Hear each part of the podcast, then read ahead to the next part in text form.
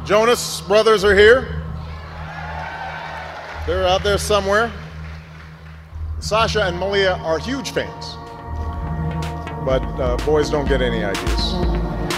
I have two words for you predator drones. You will never see it coming.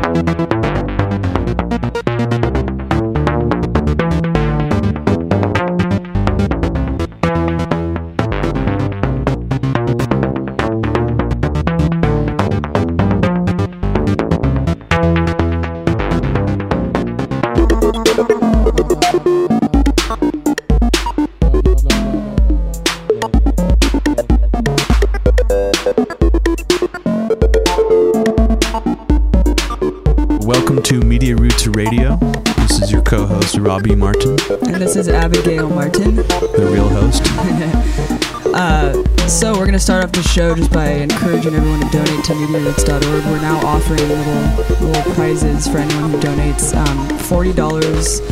I'm going to offer a free 8x10 print from my website, abbymartin.org. Also, um, Robbie is going to offer a free vinyl or CD from recordlabelrecords.org with $40 and over donation. Um, and if you donate $80 and over, we're going to offer pretty much double that. So two pieces of music and a piece of art, 11 by 14 print. So just a little bit of incentive to donate to grassroots causes. Um, we're completely independent and we'll never take corporate money or anything like that. So this is going to be kind of like a little variety show because there's just so much stuff going on and we just kind of wanted to talk about a lot of the news that's happening right now. Yeah, there's a lot of underreported stories um, happening right now just because the Bin Laden propaganda is just full throttle still. I mean, Yeah. now we're just hearing a week long um, news deluge of how he jacked off with personal lubricant and what porn he watched, and Bill Maher's crack, cackling jokes about, you know, Bin Laden masturbating. Richard Clark is too. It's Yeah, it's just a giant insane. psyop, pretty much. I mean, I, I feel like it's 912 again because I, I don't have television. I canceled my cable a long time ago, so I'm not infiltrated like a lot of people are by this incessant propaganda from coming from the corporate media but um, just being out in grocery stores and, and seeing all of the newspapers all of the magazines pretty much surrounded by bin laden propaganda everywhere you go.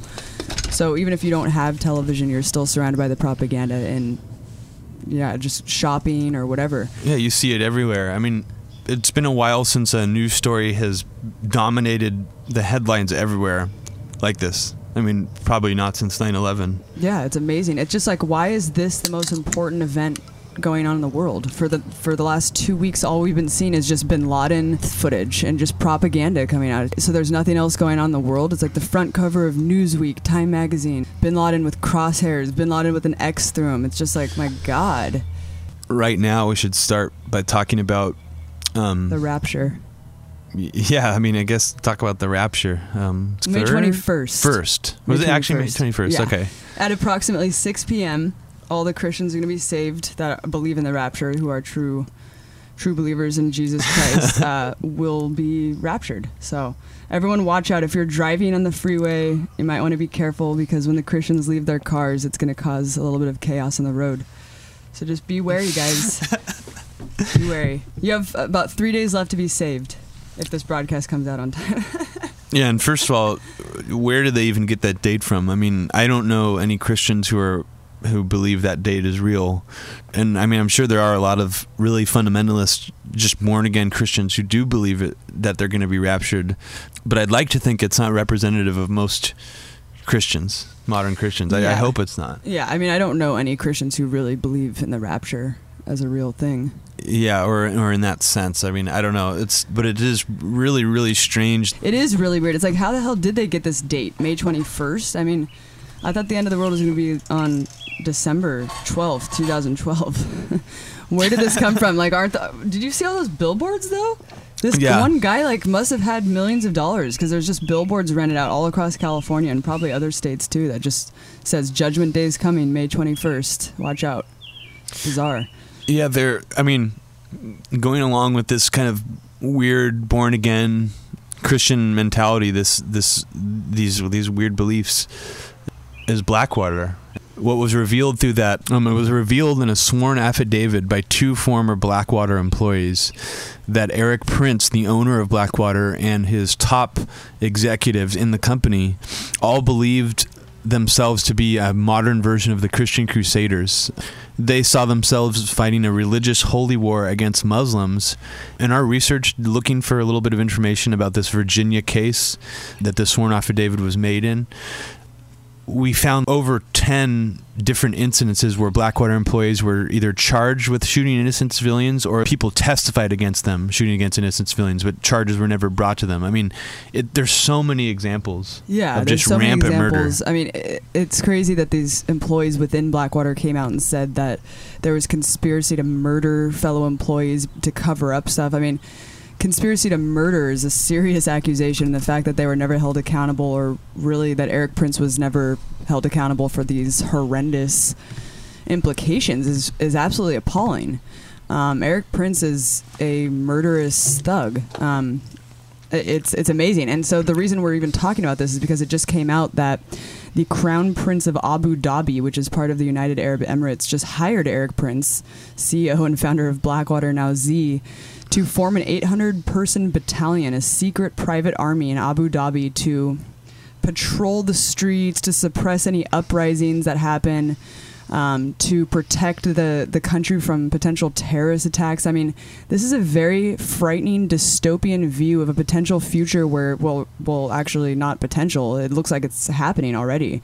It just is scary to foresee that countries, governments, foreign governments can now hire Blackwater as just a private er- mercenary army to just to patrol their country. Yeah, and when you say they can hire Blackwater, I almost take them. I mean, I know you probably didn't mean that literally, but I I take a more cynical, much more cynical view than that. Which it's it's it's yeah. So now no longer do these do these countries need to be invaded by American troops and forces to to have our our forces available to them. They can now rent for hire, basically an American influenced imperialistic Christian crusading private quote private security force. That's basically just a renegade military force that doesn't have the same uh, rules and punishments and responsibilities that the normal military has. I mean, they're free to do whatever. scarier. Yeah, they're free to do whatever they want.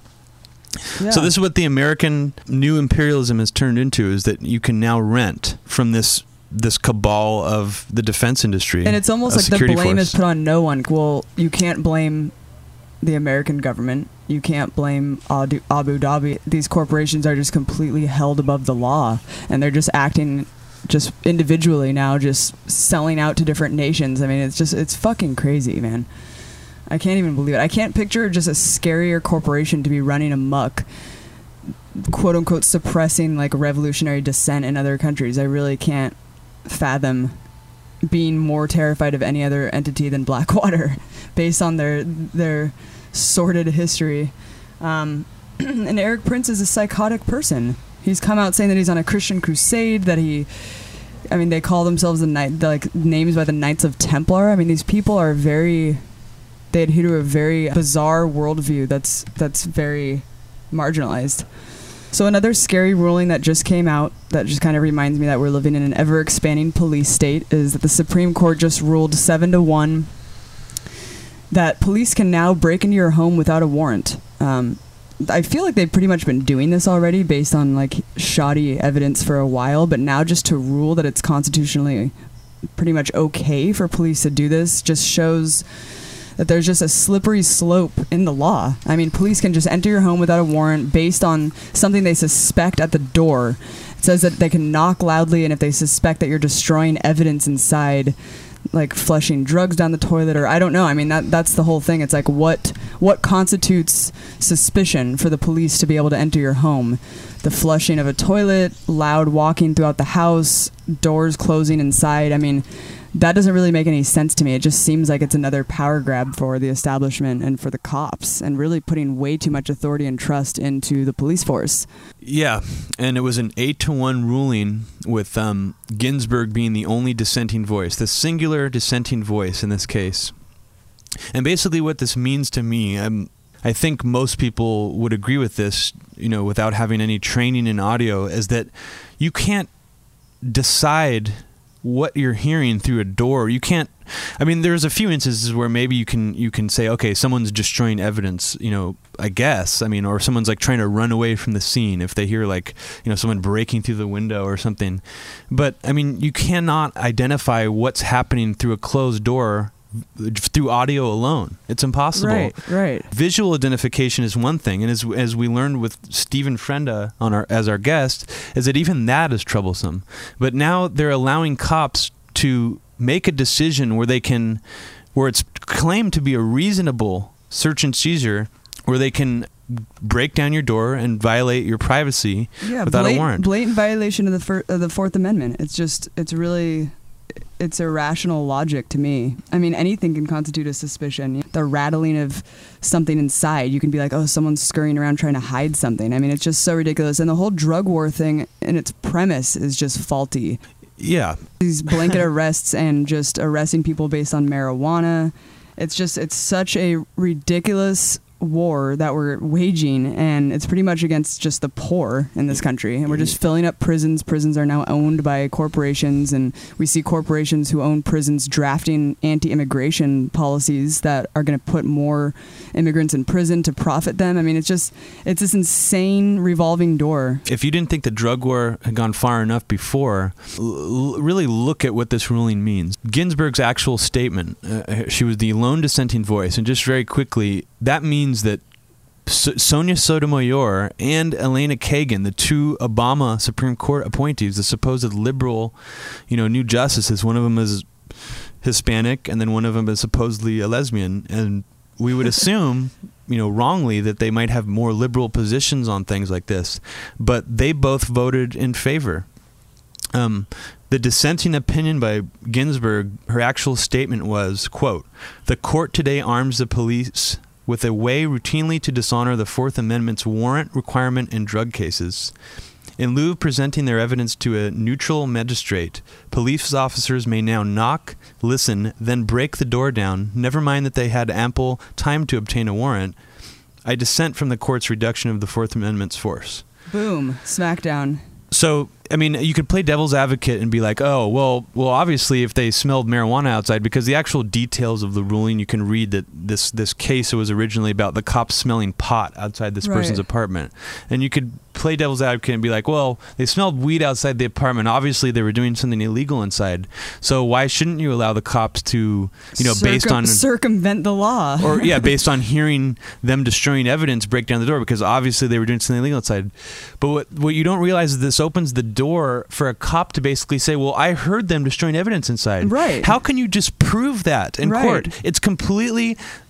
You can't. I mean, you can't disprove that a cop heard something. And this is all based on marijuana, which is so ridiculous. I Yeah. mean, it's just insane. Yeah, and let's let's say for example there are two two cops there, and you have one cop to back up the other cop's story. In a situation where a cop claims he sees something and then acts upon it, like he sees them destroying evidence, oh. okay, but unless a cop has his ear to the door with another cop, let's say best case scenario for getting like a, a- a- an audible range, both of them have their ears to the door, literally, like their heads against the door.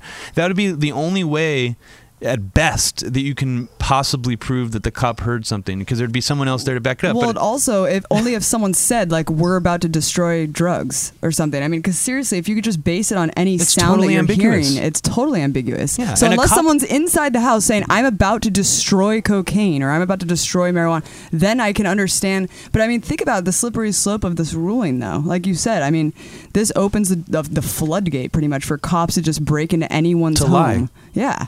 and it and it's totally is based on the the eight people who ruled in favor of this. They're basing their ruling on the tr- the honesty of the police officers. They're assuming that police officers are going to be honest and not Right. after the fact, after they've broken the law and broken down someone's door without a warrant. Say, well, I heard uh, I heard them destroying um, all their marijuana plants inside. I mean, I heard that. I mean, who, what cop isn't going to say that? And you can't prove him wrong. Right, it opens. right. It's it, It's your word against the cops, and who's who's going to believe who? and and on top of that, let's say if the cop is honest, let's just assume that's an honest cop and he's trying to do his job the best possible way.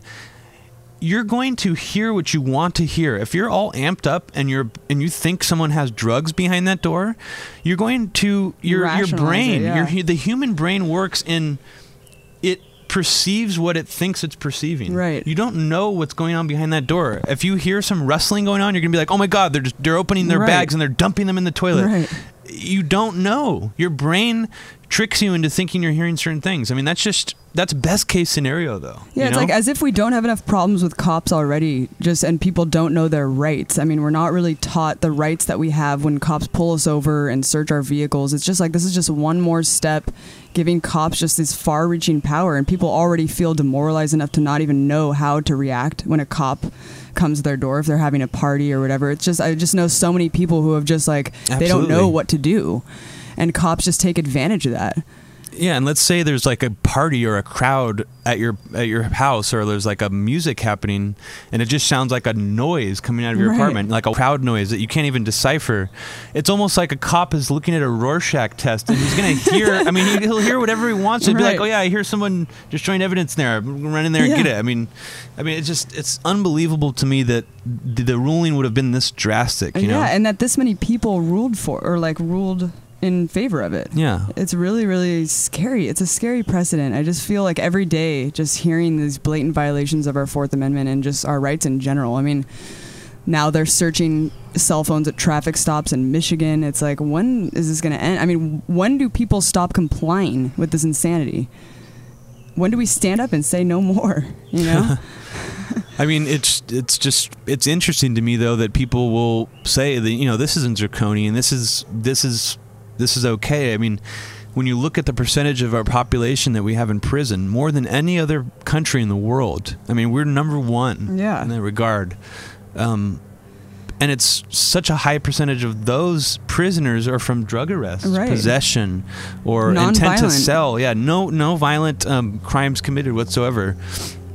Um, and and people just ignore it. They look the other way. I mean, this whole thing is just reminding me we talk about this a lot on our episodes but just the underlying like the pre-propaganda that's instilled in our nation about everything pretty much the drug war. It's like why don't we talk instead of just talking about like the, for example this ruling i mean this this blatant like power grab from the police force that the supreme court just ruled in favor of this is just a perfect example of the fact that we don't talk about why the drug war is wrong in the first place and why it is that these private corporations own these prisons and have an obvious conflict of interest in putting people in prison and how our politicians work with them to draft the legislation. I mean, all of this propaganda that like we need to be fighting the drug war. Why? It's just such a waste of taxpayer money. It's been proven that it doesn't curb drug use at all. Yeah. It just is like it's just I don't know. Yeah, I mean, it's it's probably been proven the best in um, Glenn Greenwald's statistical analysis of the Portugal drug laws from Oh, yeah. 2001 until 2010. When I think it was maybe 2009. Yeah, when they decriminalized all drugs and they watched the crime rates drop. They watched all these different related crime rates drop Mhm. too, like simultaneous, like even violent Yeah. crime dropped. It's pretty much like everything across the board dropped. Yeah, and um, and it got so underreported. I mean, you never saw or heard about it again. I mean, it went. It was like a tiny whimper. You know, the Yeah. story had no impact at all. Yeah, exactly. It's it it's should be one of the most talked about stories in. I don't yeah, know. I mean, Yeah, it's yeah. it's, it's- drug war fail. Portugal Yeah. proves drug war is a total f- farce. Um, the pre-propaganda going along the the GOP media frenzy around the Republican run-up for whoever's going to be the candidate for the 2012 elections is just absurd. I mean, it's I feel like I'm watching a carnival. First you have first you have Donald Trump in you know Getting all the the media mix. attention. Yeah, for, all the media for attention. months and months and months. I mean, Months and months the focus. months. Even Obama was acting like, you know, he was his nemesis or, or yeah, and then like and then interrupts his interrupts um you know his his show to The talk about Bin Laden's death. It's just like oh my god, this is just so it's like a fucking play.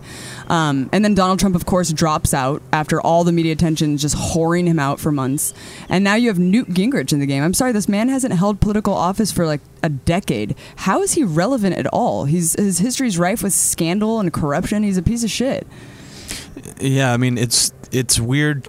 It's weird to see how disorganized and how chaotic the run up to the election has been. Um, you know, just the debates just officially started on Fox News for the Republican primaries, but all this time before this, we've seen nobody officially announce their candidacy. I think besides the four people who are in the primaries, who include Ron Paul, or sorry, five people, Ron Paul, Herman Cain, Gary Johnson. Who the hell is Gary Johnson. Yeah. Who are these Tim people? Pawlenty. I mean, I've heard his name before, but I have no idea what he's done, who he is. Rick Santorum. I don't know anything about him except there are rumors that he smokes quite a bit of Salvia divinorum. um, and that's just something that I've heard through the grapevine is that he just smokes 20x, you know, sometimes all day long. Um, but uh, so those are the five people who are in the Republican, and then Mitt Romney. Um, Yeah, why he wasn't even he? in the debate. Why wouldn't yeah. he go? To, and how could you, as an honest voter, you know, who, who's feel who's principled in what you vote for, be, back someone who doesn't enter into a debate with the rest of the candidates? It's like cheating in a game. It's like waiting until the very end of the race and then like jumping in and crossing the finish line. Yeah, it's like almost because he's just popular now because of the 2008 run up. He like doesn't have to debate at all. I mean, Yeah. and, and the debates were such a joke anyway. Just to be clear, we're talking about these five candidates for the GOP, and they were in the the first debate. Mitt Romney was not, um, Newt Gingrich was not, and Sarah Palin hasn't announced that she's running yet, but she might jump in and you know provide some more insurance for Obama to be reelected. But yeah, the GOP, the first debate was such a ridiculous show. It was like a dog and pony show. The only voice of sanity was Ron Paul, and even I mean, and we'll get into this this whole propaganda. It's actually kind of weird because Ron Paul once again stole the spotlight and was like one of the only people not on the same page as the Republican Party, but he was probably like the most well-known candidate there. I mean, Yeah. relatively speaking. I mean, I honestly never really seen any of the other people there, you know. I mean, this guy Herman Cain, I know that he substitutes for Sean Hannity's radio show sometimes. and at the time That when I totally qualifies him to be Yeah. president of the United States. and he's also the Great. CEO of Godfather's Pizza. Great. He's, he says. Um, but it's funny to me that they would choose someone like that because it's like an even more black, you know, guy than Michael Steele. You know, he's like an even more like Yeah, and, classic. and he was the only person that said that um, he wouldn't have shown a picture of Obama or Osama. we did it again. we did God it again. it. Uh, we got him. Um, he's the only one who raised his hand when it said, "Yeah." I mean, first let's talk about the absurd questioning. This is this is a debate for the GOP candidate for to run the United States of America. Okay, these are all presidential candidates. All right. The first question was, I don't even know who it was directed to, but it was directed to one of the candidates, and, and the the presenter was just like, "Do you still think Obama's weak on terror now that he killed Osama bin Laden?" Okay, so right off the bat, you're setting a tone that like it's all about bin Laden. Apparently, it's brought back to the war on terror, just like you predicted. Remember in the bin Laden episode, you were just like, "I have a prediction that this is gonna rally. This is gonna be like the rallying cry for the GOP to come just."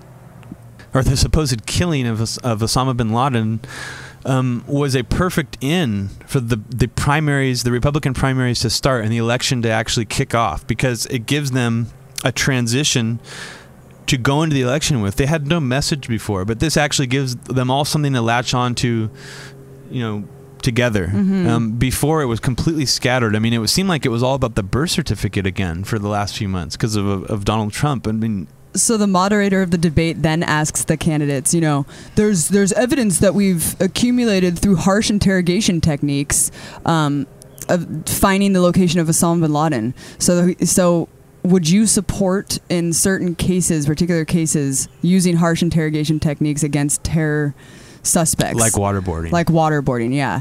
And all of them except Ron Paul and another guy raised their hand um, to say that they would, right?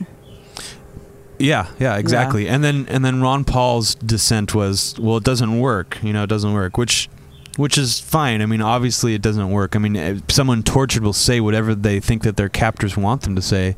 But to me, it's just really funny that that's what the debate has come down to with a lot of people, especially among Republicans. Like almost to try to get Republicans to not believe in torture. It's like, well, torture doesn't work, so we shouldn't do it. It's instead of saying, well, torture is extremely evil and immoral and disgusting and horrendous, that we're even sitting here talking about it as Yeah, something yeah, to yeah. do. I mean, we shouldn't do that at all. I mean, it's so barbaric. yeah, I mean, Yeah, yeah, yeah. It's the it's the it's the whole premise of the the debate is based on falsehoods. It's like first of all, even if torture did work, it's still completely immoral and despicable, and we shouldn't be doing it ever. You know, as a nation of based on morals, apparently, why are we Yeah. torturing in the first place? Yeah, it's it's very I mean, strange. and to yeah, me. the whole the whole torture doesn't work thing. No, it doesn't work. And the fact that Ron Paul is the only one who said that, even even said that, um, is shocking. So it shows you that all these GOP candidates just totally believe that we should be waterboarding terror suspects, even though it's never been proven that any credible um, evidence has ever come out of interrogation at all. And Yeah. no, it's totally untrue that we found out the location of Osama bin Laden through harsh interrogation techniques. That's ridiculous.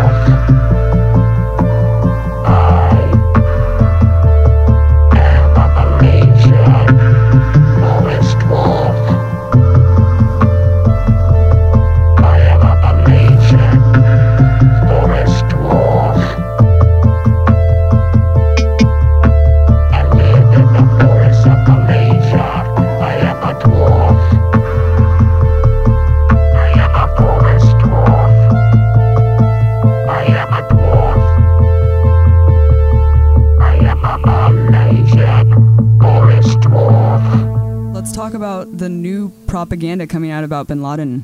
Right after we did the broadcast a couple weeks ago, uh, that video came out like a couple days later of inside the compound. It was just this The little treasure old man. trove. Yeah, the treasure trove. The Of all the videos. magical oracle that they're just infinitely pulling things from to justify everything they want to do. Yeah, it is like an oracle or, or a Rosetta Stone or something that just lets them seriously look at all this information like, well, we can say that there's going to be a terror attack on railways because of this and this and this and this. We've never seen any of this information. We've never seen this diary or whatever they found. We haven't seen the actual unedited videos. The audio tracks are missing from all of them.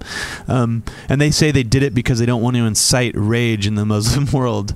Um, so what, killing him and then dumping his body in the ocean? I, I just don't understand what all the information they're giving is completely contradictory. It's bizarre. Uh, it's just designed to keep perpetuating this weird dynamic of hatred towards someone who's probably already dead. Uh, just for the purpose of getting us to buy into the war on terror more. Yeah. And now we're talking about uh, uh, Osama's lubrication that he uses to masturbate with. Yeah, I mean, so yeah, basically they're saying that they found um, a giant stash of pornography, that he wasn't a real Muslim, um, and and just it's just it's just ridiculous. It reminds me of the Bradley Manning th- stuff about how he was gay and loved Lady Gaga. It's like, why is this relevant at all? I mean, Yeah. it's, it's just really bizarre that this is even being discussed. It's just like all over the media. Yeah, just they want to make people laugh at him and you know think he was a you know a contradictory Muslim or whatever. And then it was funny. I saw some comments where somebody's like, "Yeah, this makes sense because the hijackers uh, they drank alcohol." Or maybe it was Bill Maher saying it or Oh, something, but he's like, "Yeah, that makes sense because the hijackers drank alcohol, so they weren't real Muslims either." So, so which way is it? Because it's like Bill Maher and people Yeah. like him and people who buy into the war on terror often say, really devout Muslims, they have a, a, a string of um, Islamic fundamentalist terrorism go- running through them. But like at the same time, all these examples of quote Islamic terrorists that we have aren't real Muslims supposedly. They Yeah, don't yeah, drink, yeah, they that's- drink that's a alcohol. great point. That That's doesn't even make sense. I mean, It it's so it's, sense at all. it's like, holding what- two simultaneous what beliefs. Are we trying to push? Yeah, it's so weird to me. that is hilarious.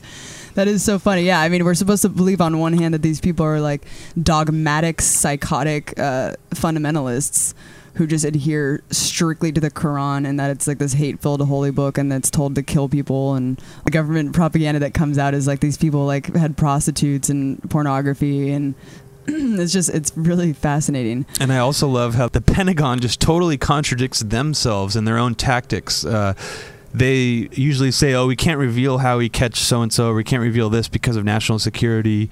Um, we can't." let you try this person in a normal court with a lawyer because of national security will reveal too much information. But yet they can release press releases to the entire world media about how um, we needed to make Osama bin Laden look bad by like manipulating the videotapes and like taught we uh, it, we admitted the Pentagon's like yeah we want to make Muslims like not believe in him anymore and show that he was like really like vain watching himself on TV and that he was basically just like an idiot. So it's like you're admitting your hand like on the entire world media that you're trying to like psyops yeah. the Muslim world. Like what do you where do your priorities lie? Like where what was going on? It, it's all so strange. And another really interesting thing that I didn't actually realize um, when the videotape came out, I thought, oh wow, this is actually surveillance footage that we shot of Bin Laden, like watching himself. I mean, first of all, it's like this weird back angle of this old man wrapped in a blanket watching TV. That doesn't really show me anything. Second of all, that's not surveillance footage at all. That's a video that we supposedly found in his compound of just himself watching television. yeah, someone filmed him watching himself on TV. Apparently. bizarre. Yeah, it is. And the rest of the videos they found were all um, videos from the same sessions as the videos we've already seen. So, like, so really, the only new ish picture of Osama bin Laden that we have is the picture of him watching TV with his back to the camera. I mean, we haven't seen any pictures of him. Wrapped in a potato sack. It's so strange. It's the most bizarre psyop ever. And then and then it come just slowly trickles out that oh, they found all these these intelligence reports that he was plotting terrorist attacks there. That proves that he was still an active role in Al Qaeda. Yeah, they're they're saying they're saying two simultaneous contradictory things. You're like, well, this proves he still had a huge operational role in Al Qaeda, and he was like st- he was gonna like strike back at the U.S. like at any time, and he was connected with everybody in Al Qaeda. But yet we kill him because it's like. You know, it's like he's, he's an evil. He's an evil man, and, and and Obama says we need to have our head examined if we don't think he should have been killed. So instead of capturing him, if he was the number one of Al Qaeda and he was the overlord and he was connected to everybody like they claim still, then why in the hell did we not capture him and interrogate him? It would have been the most valuable intelligence asset of the of the 21st century. I mean, Right. in their eyes, you know, if you go along with what they believe, but it's just none of it makes sense when you put it all together. It's it's just it's a strange um, psychological operation. You know, I, I don't understand. It's it's just really the rhetoric. it. It's the rhetoric, and it's and it's the unquestioning American people who don't ever question this bizarre rhetoric that's totally um, contradictory and hypocritical. I mean, they say one thing, they do another. People just believe it because it's being said. It's just the weirdest thing.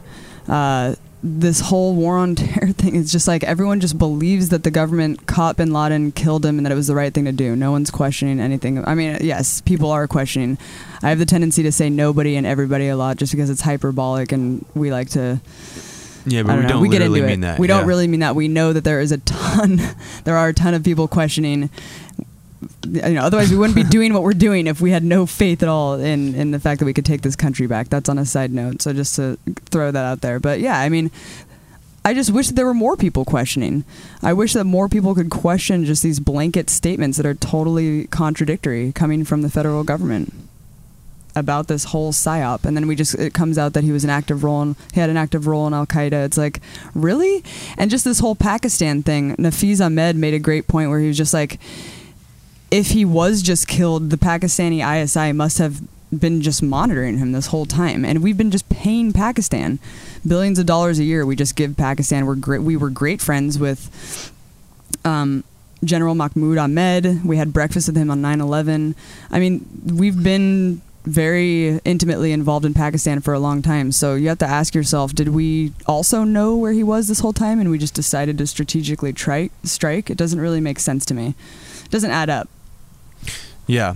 Um, I mean, I don't know if there's really much more to say about uh, say about Bin Laden. I mean, you know, uh, the whole thing's a mystery. We'll never really know the real details of it because we haven't been shown any evidence from it. Um, maybe eventually we'll have something leak or some sort of photographic evidence or some of this documentation they claim they found of his where he was plotting terrorist attacks. I don't know. I mean, Mhm. at any given time they could release something, but you know, I mean, who knows? You know, he's probably dead, um, and I think Obama actually slipped up in his speech and he said uh, the capture and killing of Osama bin Laden. I think that we we intended to kill him. I don't think we ever had any plans to interrogate or capture him. And if you notice, it's very there's very little talk in all these articles about how it was only contingency plan that we kill him or something. I mean, it seems pretty straightforward that our it was a kill mission. It was a kill Right. operation. I mean, we've admitted as such. So there seem to be no plans to actually harness any intelligence he could give us by capturing him. And you know, if he's really the number one Al Qaeda, it's I, I have a hard time continuing talking about it. I guess because I'm just I'm overloaded with confusion. Yeah, I know. It is. It's very confusing when everyone's saying different things and it's all conflicting. It's hard to know what the hell's really going on. Um, talking once again about the propaganda and the rhetoric coming from the federal government. Let's talk about just the word terrorism again because you made a great point the other day. Um, just the fact that we were in a war on terror and we're talking about terrorism in the sense of Islamic fundamentalists who want to kill Americans and who have no problem killing innocent civilians to try to make a message. So, what do we do though? What does our foreign policy consist of? Our foreign policy consists of killing innocent civilians to spread a message to occupy lands and to steal resources. I mean, it's just amazing to me that we consider and we only call it terrorism when like it's done on a really small level or something. Like Well, when just used- individuals just do something it's terrorism. But when nations terrorize other nations is that not terrorism? Well, of course, and and and the, and you notice that the word terrorism is extremely interesting when you actually try to label like the timeline of a terrorist. Say, for example, the timeline of um, an Iraqi um, teenager who watches family get killed. So when so the moment when he watches his family get killed, when does he become a terrorist? Um, as soon as he picks up a gun and decides to shoot back uh, at the helicopter that just killed his family. Um, I mean, but if he was white and he picked up a gun and shot at a helicopter that just killed his family, could he be called a terrorist that fast? I don't think so. I think it really is almost exclusively a word used for people with dark skin who are Muslim or Arab and who fight back against Americans in some form or another. I mean, it seems almost exclusively used for that. yeah and Um, we're we're such a gung-ho i mean and not even a play on words we really are like a gung-ho nation where we love the right to bear arms we have we're really strongly adamant about having guns and protecting ourselves which is great you know it stems from the revolutionary war the civil war guns were very important and that's why they're in our constitution the right to bear arms against foreign and domestic enemies um, so why doesn't that apply to other countries this is what i don't understand if your whole family is killed by some invading or occupying force. Like if Blackwater came into our country and just started killing people, um, which we know that they're doing, and you know, uh, not even to mention our armed forces, what they're doing over there, but just private security forces running around the countries assassinating people. If someone came into my house and killed my whole family, um, I don't I don't see how that's not the right to defend myself. Uh, It's basically kill or be killed at that point. But I would be constituted as a terrorist in this country if I were over there and that's the mentality that I had. Mm-hmm.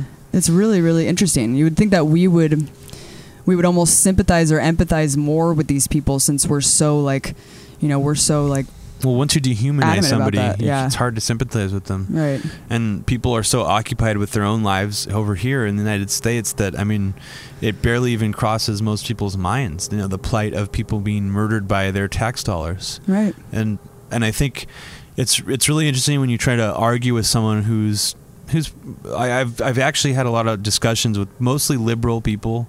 Liberal leaning people who totally believe that the death that the killing of Osama bin Laden is justified, um, and basically the arguments go a little something like this. It's like well you know we're fighting a war on terror so why should we treat him as a criminal and bring him to justice in our courts? He's on international land and in the war on terror any area in the world could can be the battlefield because the terrorists can be anywhere. And it's like well first of all you have to ask that person. So you are you buying into the idea that you can actually fight a war on a tactic and I, that you can fight a Right. war on quote terror?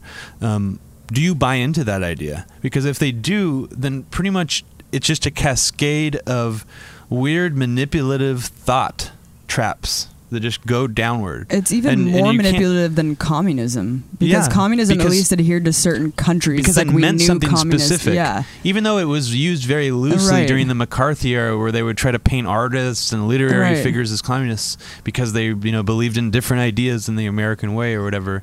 Terrorism is different because it's yeah i mean you could use it to describe anything and then and then when you go down other legal loophole um, believing things like when you think well like this guy I was arguing with was like, well, Osama was an enemy combatant. He's not a prisoner of war. It's like, well, I, I was like, well, you just said we're declaring, we declared a war on terror. So you're saying that's not a real war? And he's like, well, they don't fight in uniforms as an army. They're like, um, you know, they're like terrorists. So there, he's an enemy combatant. And just like the, all these loopholes we've created, Yeah, all these yeah. weird WMDs, um, Yeah. enemy combatant. Uh, harsh interrogation, techniques. uh, I mean, just these strange words It's that it's brainwashing. it is absolute brainwashing. It's total brainwashing. Um, before we move on, I wanted to just talk a little bit about just how the media just unquestioning, how unquestioning they are in terms of the government narrative. They just regurgitate everything the government gives to them. I mean, this Well, is like a media fucking frenzy. The media just picks up all this stuff and just runs it. Yeah, it's because it's free work for them. They don't have to do any work.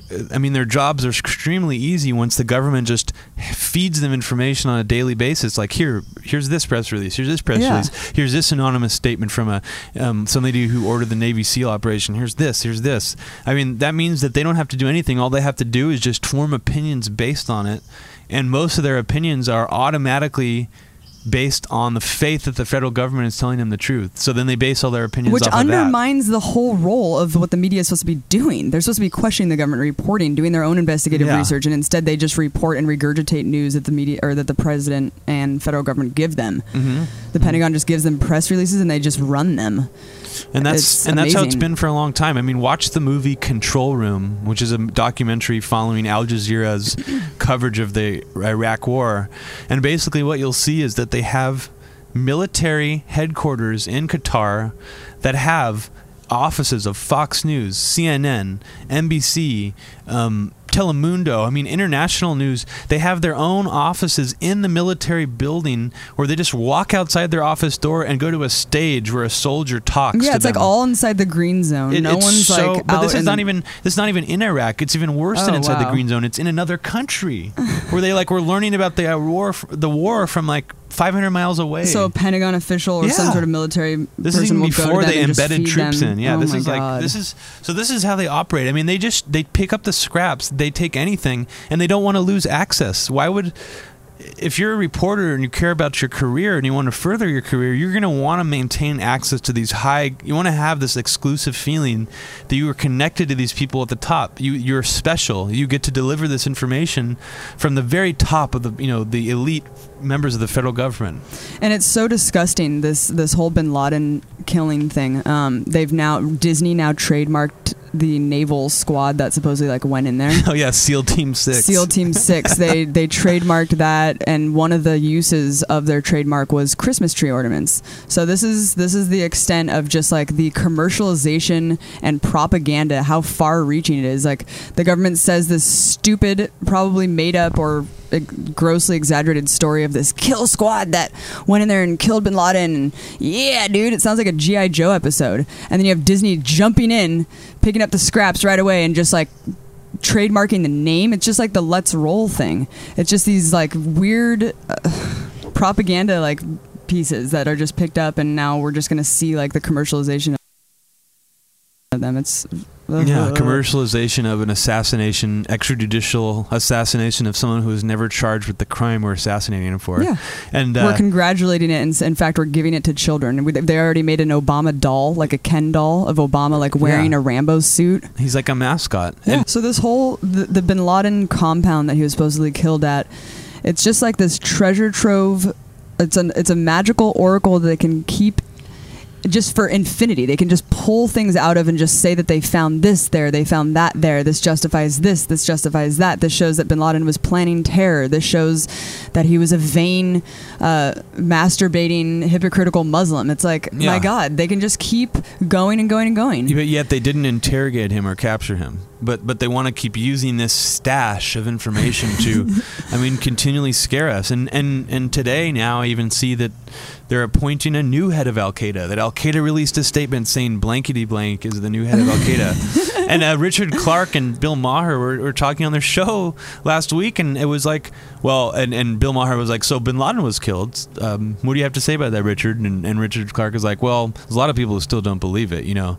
And uh, and then, uh, but uh, Al Qaeda did release a statement saying that it was Oh true. God. And it's like that's that's what you use to fall back on. That quote Al Qaeda released a statement. Yeah. When Ben and I did the beheading hoax, um, Al Qaeda quote Al Qaeda released a statement too that they beheaded Ben in a news group or message board. I mean, Right. dude, it was fake. Obviously, it Right? Are wasn't they just really pulling it Al-Qaeda. from like Kazaa? Like some guy saying like, "Yep, we just appointed a new head of Al Qaeda." It's like they're just pulling this intelligence. So really, all you have to do, I mean, places. we don't encourage anybody to do this because you will get a visit from Homeland Security. But if you want to, go on some sort of Arabic um, Muslim message board and say, blah blah blah. I am so and so from Al Qaeda, and hell will rain upon you. I mean, just like you could fake a statement from Al Qaeda, and And I'm sure be- AP will pick it up. yeah, AP or the federal government or somebody will take it seriously because it's gotten to that level of ridiculousness now that it's it's this nebulous group that anybody could say they're a member of. I mean, and Yeah. they'll believe you. Absolutely. And this whole war on terror, we're spending almost all of our money on our defense to fight quote unquote terrorism. But in the entire extent of the wars going on, I've never really seen any evidence of Al Qaeda operatives ever being captured, really. Um, you know, we just hear here and there, oh, a, terror, a terrorist suspect was captured, or a, a bunch of insurgents or a bunch of terrorists were captured, and now they're in Guantanamo. It's like Guantanamo is just this lawless, weird uh, place that we have no access to, that we can't ever prove these statements are true or false. So I choose to just not believe. I mean, I want to see the Well, evidence ch- of that these people are really in Al Qaeda or some organization that's that's conspiring to plot murder. And even if you did see it, would it be convincing? I mean, because because it's not again, you know, we're not saying that Al Qaeda is a completely 100% fictional entity. There are aspects of it which exist, but it's not a group like a terrorist organizations that have existed before. I mean, the U.S. has propped up the specter of it and the image of it so much that the way it's described makes it sound about 10,000 times bigger, Right. more powerful, and more organized than it actually is. But the way that they talk about it, I mean, is completely fake. And the way that those Pakistani kids described bin Laden as being a character, to them, and the way that the America describes him, he is a character. Not to say that he's not a real person. He obviously really exists, but he, his, his, the way he's portrayed has become a character, like in a story. Absolutely. And Richard Clarke, when he was on Bill Maher's show, he was talking about, oh, you think conspiracy theories are popular here? You should see how they are in the Muslim world. Ha ha ha. Just making a big joke out of it. And ugh, Skepticism makes you a tinfoil hat wearing conspiracy theorist. yep. no longer was is it you know if you believe that you know UFOs or the Greys are, are controlling um, you know the United States government or you're a conspiracy theorist that when you question anything people automatically label you a conspiracy theorist Right. lackadaisical acquiescent people who themselves I guess aren't very skeptical so they almost like feel ashamed or embarrassed that they're not so they immediately need to attack people who are by Yeah. calling them conspiracy theorists it's like well no I'm not a conspiracy theorist I'm just literally not f- having faith in the federal government that continuously lies to me there's a difference there really is I mean I've noticed that that's happening more and more, too. yeah, because it's, jerk. it's a way to. It's just a way. It's an ad hominem attack. It's a way to not engage in the facts. Before 9 11, I don't really, I mean, I wasn't really like that. Uh, I, I wasn't paying that much attention to the media before 9 11, but it seems like it's just entered into the, the discourse now, just like calling people conspiracy theorists on the drop of a hat. Well, I think the worse things get, and the more draconian and police Yeah. state like the laws get in this country, the more you'll see people who are in denial to the very bitter end getting more vocal. They'll be like, "Well, no, this this ruling is is fine. You're you're a tinfoil hat wearing idiot if you don't think Yeah. it is." I mean, I mean, there's there's so many. There will be people who will always deny um, that bad things are happening. Uh, Richard Clarke, a little backstory on him is he was the one who, after almost a whole year of pressure from the 9/11 victims' family members, um, stood up and testified in front of the 9/11 Commission and said, "We're sorry. I'm sorry. We should have done more to prevent this attack." And blah blah blah. And it was the first statement from any official in the United States government uh, that that had anything remotely like culpability and, and and slight guilt or admittance of a problem. And that was what opened the door and was the spark for the incompetence theory. Because before that, it was like this was a bolt out of the blue. We had no idea this was coming. There was no way we could have known this was coming. And then as soon as Richard clarke as soon as Richard Clarke apologized in front of the world, basically, then it was like the incompetence theory. is like, okay, the federal government is just so inept, so bureaucratic that they did have the information, but but they didn't really know at the time that it couldn't connect all the dots together because of blah, blah, blah, the agency. Yeah, and I love how he was the one who kind of like took the brunt of that. It was like they like I don't know, it just Yeah. seems so manufactured to me. It was like this guy just comes out and he's like, "All right, guys, like, you know, I absolutely agree. I think looking back on it, he is absolutely um, some sort of character in the official narrative to prop yeah, up the incompetence theory." Absolutely. He was the fall guy, but then in his book, he passed the buck like 50 times on other people. It's just Mhm. like, I mean, so no one really ever took responsibility. Yeah, his book Against. All Enemies, um, you know, it's one of those like great liberal fodder novels that makes people who hate Republicans and who hated Bush feel really good about themselves and like that that they, they believe in the right side of things. And he also wrote a follow-up book called The Scorpion's Gate, which is just fictional. It's not it's not supposed to be based on a real account. It's like a fictional story about um, some CIA agent who's trying to stop a terrorist attack of terrorists taking over an oil rig and like crashing it into a port. Hmm, interesting. So now he's just a fic- fictional author, just selling books. Like, yeah, like John Grisham or that's something. great.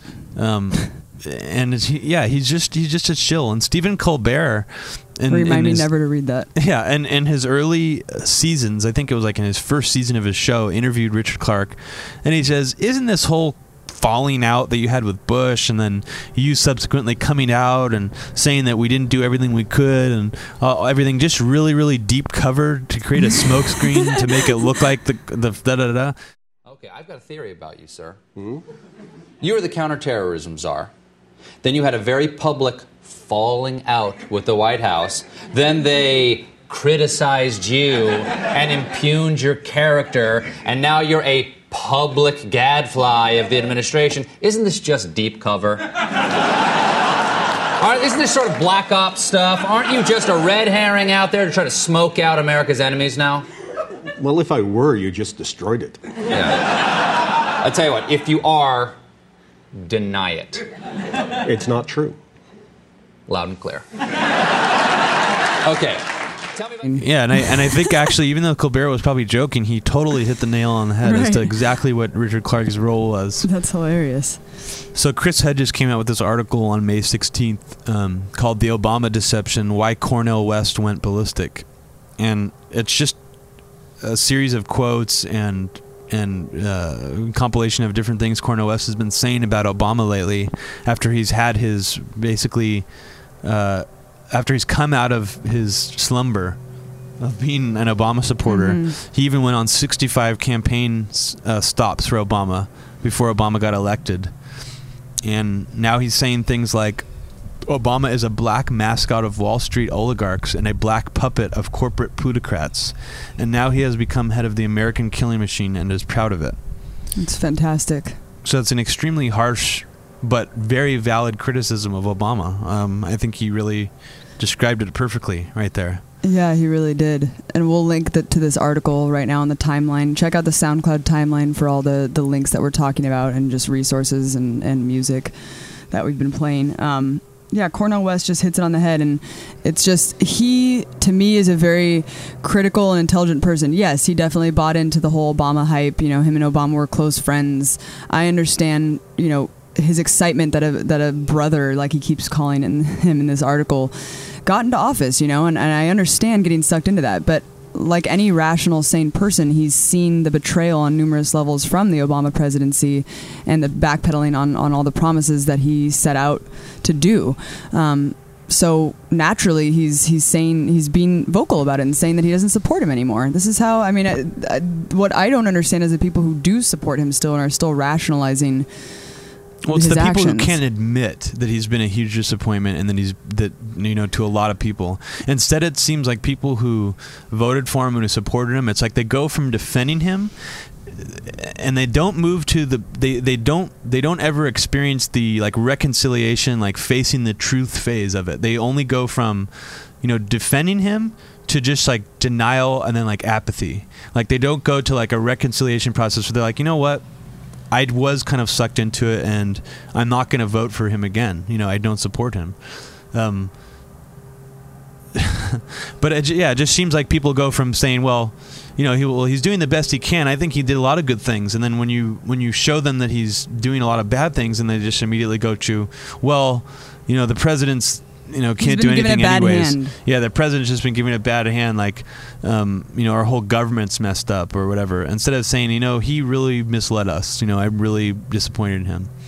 Um, when I what I which I do think is which is necessary to do to really face what's going on. I mean, you can't hide from that fact. I mean, sure, you can say that everybody should have seen this coming. Everybody should have known he was going to be a disappointment. Sure, but I mean, a lot of young people got duped into it. A lot of people got sucked into it, and then now they're just sitting, you know, with this president in office who's doing nothing that he promised he'd do, and they're sitting there waiting and they're going to be told to vote for him again in 2012 and start campaigning for him again and start canvassing for him again. I His mean, new campaign slogan is going to be "We don't know if we can unless you reelect me." I will promise you this: that if we have not gotten our troops out by the time I am president, it is the first thing I will do. I will get our troops home. We will bring an end to this war. You can take that to the bank. When I promise that uh, we are going to bring this war in Iraq to a close in 2009. I want the American people to understand that I opposed this war in 2002, 2003, 4, 5, 6, and 7. So you can have confidence that I will be serious about ending this war. Iran, they spend one one hundredth of what we spend on the military. Iran, Cuba, Venezuela, these countries are tiny compared to the Soviet Union. They don't pose a serious threat to us. I think it's time for us to end the embargo on Cuba. Uh, and I think uh, that we have to end it because if you think about what's happening internationally, close down Guantanamo, restore habeas corpus, say no to renditions, no to wireless wiretaps. I have said repeatedly that I intend to close Guantanamo, and I will follow through on that. Uh, I've said repeatedly that America doesn't torture, and I'm going to make sure that we don't torture. Uh, those are uh, those are part and parcel of an, an effort to regain uh, America's moral stature in the world. And as president, I'm going to make it impossible for congressmen or lobbyists to slip pork barrel projects or corporate welfare into laws when no one's looking because when I'm president, meetings where laws are written will be more open to the public, no more secrecy. That's a commitment I make to you as president. When there's a tax bill being debated in Congress, you will know the names of the corporations that would benefit and how much money they would get and we will put every corporate tax break and every pork barrel project online for every American to see. You will know who asked for them, and you can decide whether your representative is actually representing you. Worn out old theory that says that says we should give more to billionaires and big corporations and hope that prosperity trickles down on everybody else.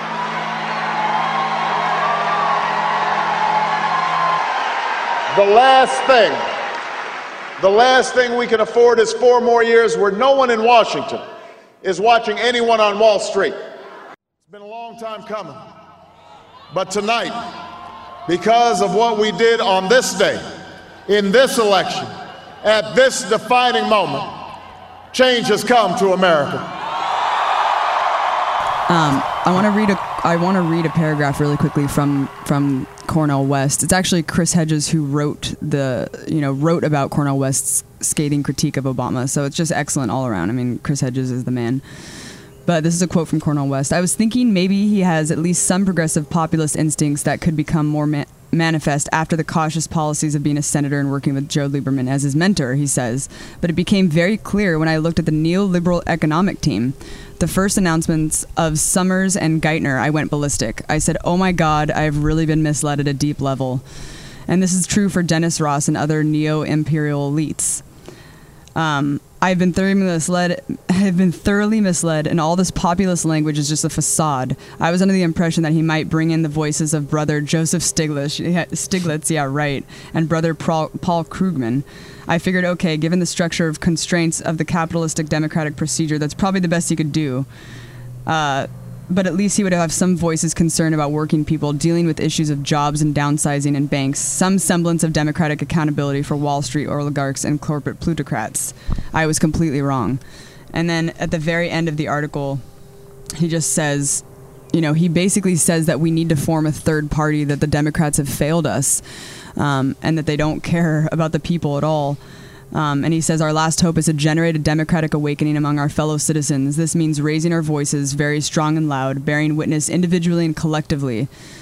Civil disobedience, beginning with ways for both of us to get arrested, to galvanize attention to the plight of those in prisons, in the hood, in poor right communities. We must never give up. We must never allow hope to be eliminated or suffocated.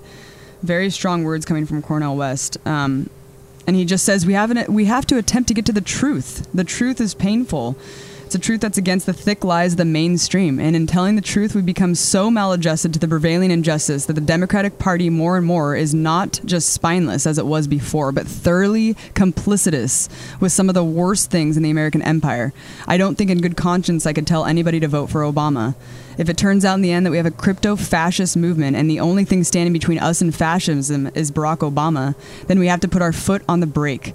We've got to seriously start thinking about third party candidates, third formations, and third parties. Boom.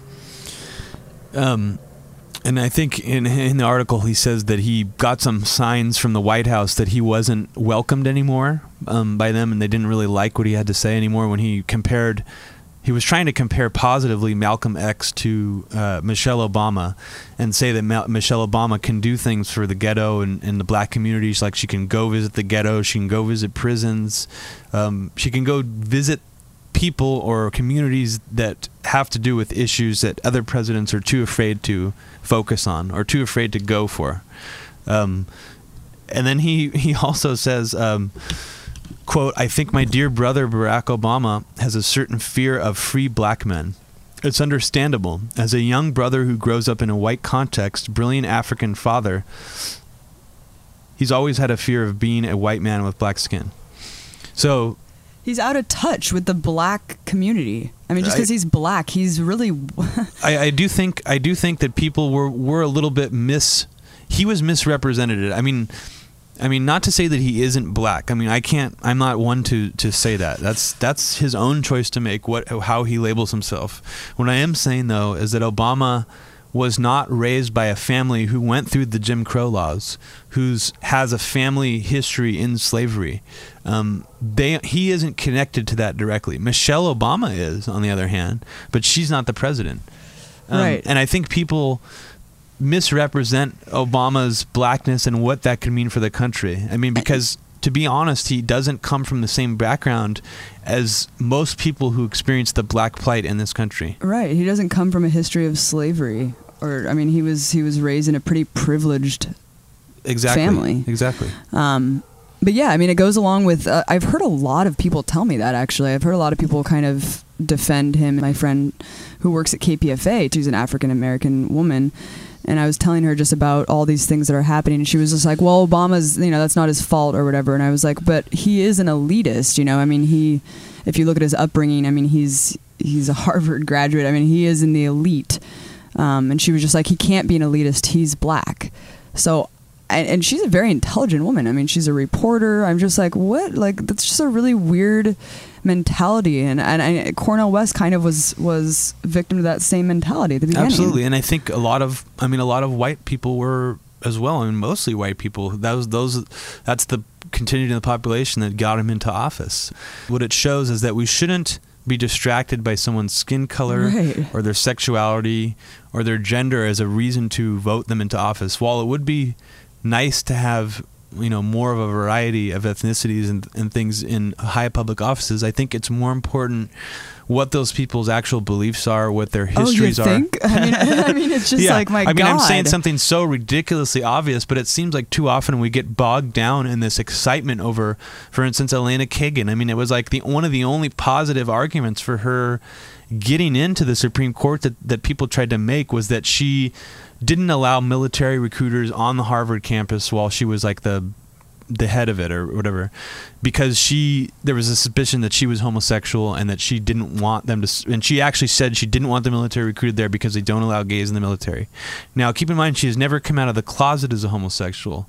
So number one she's not doing really great things for the gay community just right out of the gates. I mean she's not saying she's holding a high position but she's Right. Hiding her sexuality. If she really is lesbian, I'm not saying that she is for certain, but that's kind of the prevailing story out there is that she has been a lesbian for a long time. She's she's secretly on the side of, of gays and, and whatnot. Why But look at her actually like, look at her actual ruling, and she, she her previous job was arguing on behalf of the federal government to the Supreme Court, and now she's a Supreme Court justice. It's to me a big conflict of interest. Right. It's like someone from Goldman Sachs going into the Treasury. It's the same level of corruption, but not like total illegality, but unethical. Um, Yeah, revolving transfer door. position. hmm And and Sonia Sotomayor um, is Hispanic. She's talked about being for the plight of ethnic groups and so on. But if she is, then she should have seen this new case, uh, the Kentucky versus King. yeah, the Kentucky versus King case, and seen that it was obviously an unfair, unjust ruling, and she should have voted against it. I mean, but I don't know. I mean, I don't know her legal history, but I all I know is more about her own ethnic background because that's what was kind of more focused on by the media instead of her actual judicial ruling history. It's pretty genius, you know. As we're talking about the the Cornel West thing and just Obama in general, his his blackness and brotherhood, quote unquote. Uh, it is just genius marketing to push us to the brink with Bush and make everyone think that we're just completely reversing all progressive policies in the country, and then just to like just this black guy who just says all these amazing things. And we're we're actually going to play some of the things that he said on the run up of his campaign in 2007 and, and 8 it's fascinating to hear him. Um, and it's really mesmerizing too. You're just like wow this man is so intelligent. You remember how captivating. Yeah. and like I don't know. And I mean, enthralling his he- whole message was. his speeches sound exciting. They get you. And like, what better way just to make people be like, man, like, what better way to put the country back on track than to elect a black man who is Yeah. just this smart? And on a base level, I do think that that was really the motivating factor for people voting Yeah. for him because they were able to overlook a lot of the hints that he wasn't going to be a progressive Right. in, in his campaign. Right. This whole, I mean, it reminds me of good cop, bad cop. Uh, just like the whole interrogation techniques of good cops and bad cops, the whole point is for you to trust the good cop and to get you to tell all of your secrets and like everything that you know to the good cop and to be like totally turned off. And it just reminds me of Democrats and Republicans, people who buy into this whole false dichotomy that you need to support Democrats just because the Republicans scare you and put fear in your mind. It's just like the bad cop, good cop thing. It's like, no, you shouldn't just inherently trust anyone. Just think about the the ploy. It's a tactic. It's a manipulative psychological tool that the Republicans just fearmonger you and I mean a lot of a lot of people on the more liberal side that we know just kind of knee jerk toward the Democratic Party because they think that they they just aren't the Republicans and they're like, well, I can trust them. At least they at least they have good intentions. At least they're working in the right direction. You're like, but what actually is showing you that other than small eeks? I mean, nothing. Well, like we said on our first episode, it's like for every one single positive step Obama takes, like finally repealing Don't Ask, Don't Tell, he takes about 10 steps backwards Yeah. in terms of progressiveness. I mean, that's Yeah. the that's the the distraction. I mean, as all these bad things are happening, these Supreme Court rulings, these new laws, this extension of the Patriot Act, a new war in Libya, um, Syria a, gearing up to a new war in Pakistan, we're you know, he kills But Bin Laden, and all we that stuff is him. erased. Yeah, well, we got but him. we got him. Yeah. And and look at the continuity of government too. We kept on Robert Gates. unprecedented move. I don't think in the history of the United. States that has been done before. Correct And- me if I'm wrong out there, listeners, but um, that's to me pretty major. Keeping Yeah, on and- Bush as Secretary of Defense. And and and Robert Gates was like the main proponent of the troop surge, the failed troop surge in 2004 for the Iraq War. and he also kept Bernanke. Yeah. People don't remember that that it was Bush who appointed Bernanke to the Federal Reserve, and now he's still in. He reappointed him. Yeah, I mean, there's a lot of continuity of government. A lot of you know, we have the the lobbyists from Raytheon working in, in Obama's cabinet. We have a guy who tried to engineer. He was the first person to engineer bovine growth hormone in his state. A big Monsanto dude. Biotech guy heading the Department of Agriculture. It's just like if you just actually just look at the people who are in charge and what their histories Larry are. Larry Summers, Tim Geithner. Yeah, I mean, just those people we just mentioned are really bad on their own. I mean, they really are. I mean, they have a history of, of criminality, rampant criminality, but they're in that upper echelon of the two-tier justice system where they will never be prosecuted for their crimes because they're protected by the elite classes in this country. Yeah, and and this whole pitting one side against each other, it's so funny to me because it's so obvious to us at least, and I know a lot of other people too, that the real people that we should be fighting against are the ultra uber elite. The top point whatever 1% of this of this country or of the elites in the world that control almost everything. What is it like 100,000 people who pretty much own the majority of the wealth in the entire I think it's like the top 1% controls more wealth than the lower 90%. Yeah, yeah, exactly. And yet we have all these people arguing about welfare and just these weird, just like this this propaganda that pits the Democrats and Republicans against each other on these issues that that pits that pits the little guy against Yeah, another little yeah, guy totally. instead of both sides coming together and going you know what look, we need to we need to come together and and get over some of our differences and realize that it is these big wall street bankers and the federal government and this war machine that is basically sucking us dry and, and destroying this country Yeah, it's it's that premise that we should be undermining. It's like why are we engaged in these wars? Why are we engaged in these conflicts? Why are we spending all our money on this? And why are we distracted by? Yeah, we're we're arguing about healthcare. It's very Yeah. important. I think that we should have healthcare in this country, but to to argue about that as if it's like we can't afford it is totally insane. Yeah, I mean, who's really causing more damage in this country? I mean, people who it's just like another. You could you could inverse it. It's like um, Republicans are made to, you know, hate illegal immigrants and um, and and people who don't speak English and things like that. And uh, liberals, on the other hand, are made to hate Christian people and people who are in the South. You know, like um, people who hold conservative values. I mean, so. Uh, We're we're focusing on the wrong thing to hate, in my opinion. I right. mean, Absolutely. the people causing the most damage are the people with the most wealth. I mean, and it's they just really behind are. the scenes. It's just that they put these debates out there, like immigration, for example. I, ju- I lived in San Diego for eight years, and there was a ton of people that I encountered that just hated Mexican people. Um, said that they were stealing our jobs, they were ruining the economy, and this is just a perfect issue that goes along with with this whole thing. It's like, why are we focusing on Yeah. I mean, why don't we look at the drug war and like the fact that we're the fact that we're keeping Mexico down and like controlling the drug war and eh, and these immigration policies that we have? It just seems so I don't know. It's just it's just ridiculous. It's like, yeah, the little guys should band together and just like that little picture of the fish, all the little school of fish needs to band together and eat the big fish. You know, I mean, we're just sitting here arguing with each other about just these minuscule things that in the long run they don't really matter because if we keep spending this money on defense, then our country's going to go bankrupt. It already is. It's just more of the same shit. I encourage everyone once again to check out MediaRoots.org, check out our SoundCloud timeline to reference all of the music and links that we talk about in the show. And thanks so much for listening. Have a great day, everyone.